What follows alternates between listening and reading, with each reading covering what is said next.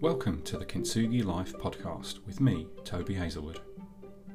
Kintsugi Life is about learning, growing, and strengthening from the times of adversity and challenge that we all go through.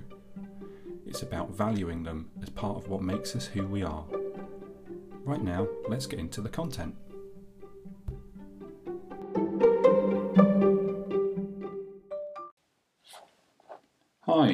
Welcome to this episode of the Kintsugi Life podcast with me, Toby Hazelwood. In this episode, I want to talk about how I believe that we're all affected by the same statistical odds in life, and that sometimes we can kid ourselves into thinking that we're immune to either the good things or the bad things that happen to everyone. And it's based on a reflection from a couple of weeks ago. So today, or that day, was a day of great sadness one of my oldest friends has lost one of his children to a rare form of cancer, and the funeral was that afternoon. I joined the COVID restricted event via Facebook Live. I'm not entirely sure why, but I thought I'd feel neglectful if I didn't. Faced with such senseless events, we struggle to figure out what we should do or say. We know that deep down, nothing really makes a difference to the sadness that's being felt. These things seem so random and unpredictable, we know that they happen, but convince ourselves that they happen to other people, faceless and nameless individuals outside of our circle of friends and family. Selective denial seems the only comfortable way of coexisting with threats and risk factors in life. It helps us live with the dangers that we know about and the many other things that we don't know about. In the case of that poor child, the statistical odds of them developing their cancer were extremely rare Less than 200 kids in the USA are diagnosed with it each year. While the odds are low, they are unavoidably real and relevant when you're one of the few who suffers. Oblivious to the stats. That event made me reflect, as all such things do. How would I feel if I were in their position? How could I derive any sense from it all? There really is no answer, and while we know that such things happen every day, we never believe they'll happen to us.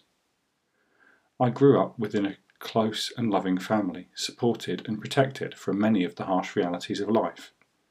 It left me with the enduring belief that many bad things that happen in life disease, crime, divorce, and so on only happen to other people, not to my family or those close to us. It was a naive and insular view, of course, but it felt comforting to believe that life would continue in that way. All I had to do was keep my head down and work hard, and everything would be okay. Fate would deliver us from evil.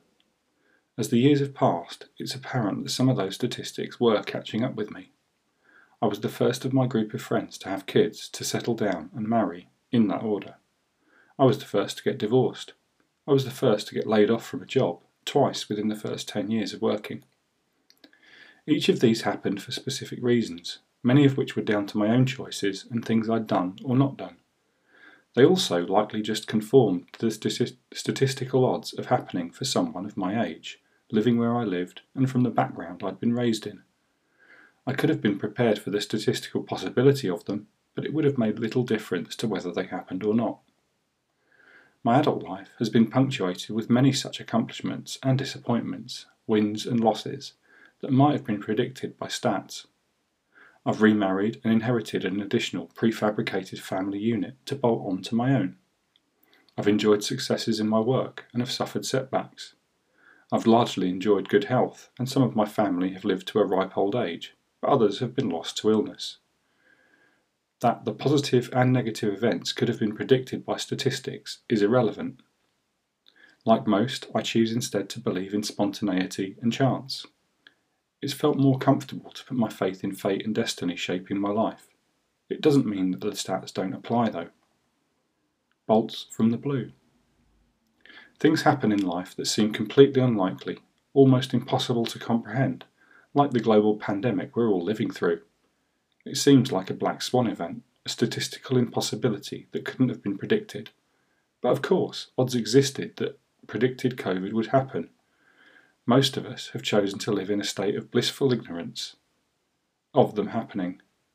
Statistics has shaped our choices and our actions in response to COVID, whether we like it or not.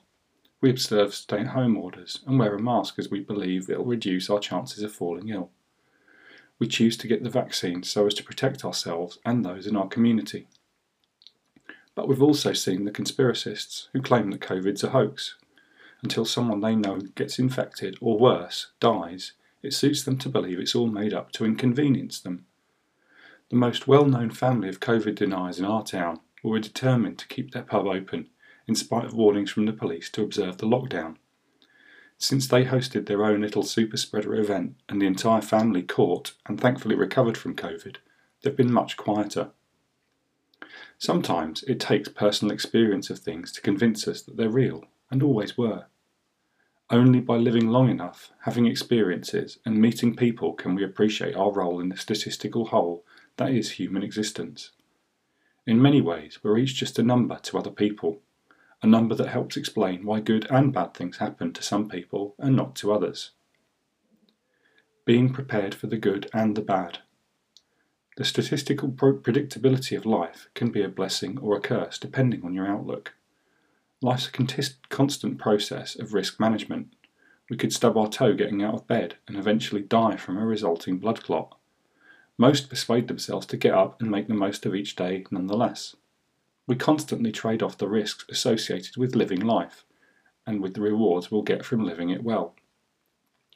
When faced with the multitude of things that could cause us harm or end our lives, most of us choose to remain in ignorance rather than to contemplate what might actually bring our end.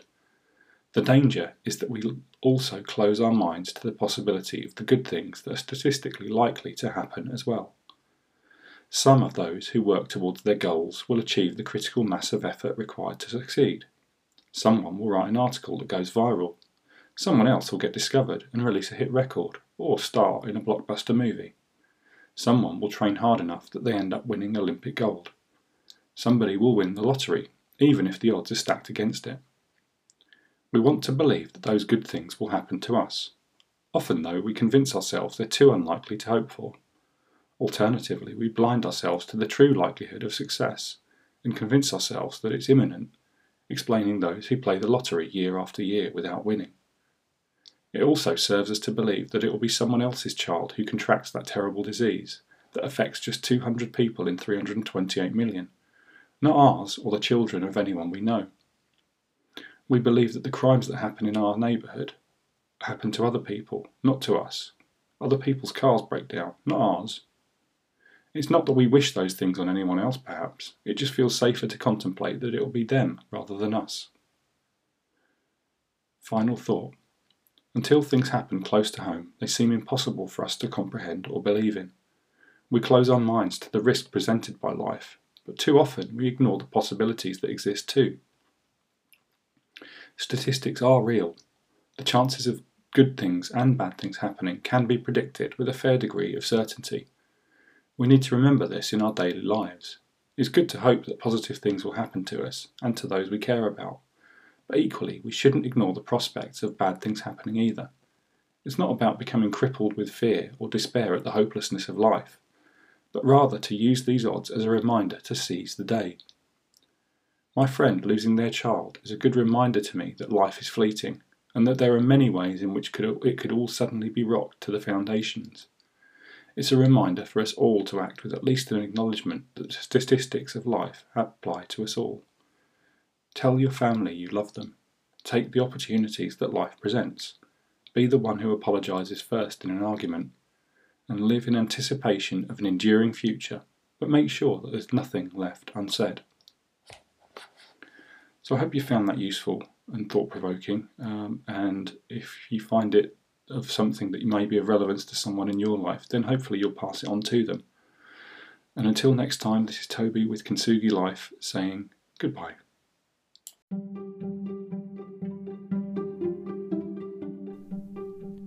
You've been listening to the Kintsugi Life podcast with me, Toby Hazelwood. You can email me on toby at tobyhazelwood.com. I'd love to hear your feedback. I'd love for you to leave me a positive review if you feel I'm worthy of one, and I'd also love for you to share this with anyone else who you think might benefit from the content. Until next time, this is Toby Hazelwood saying goodbye.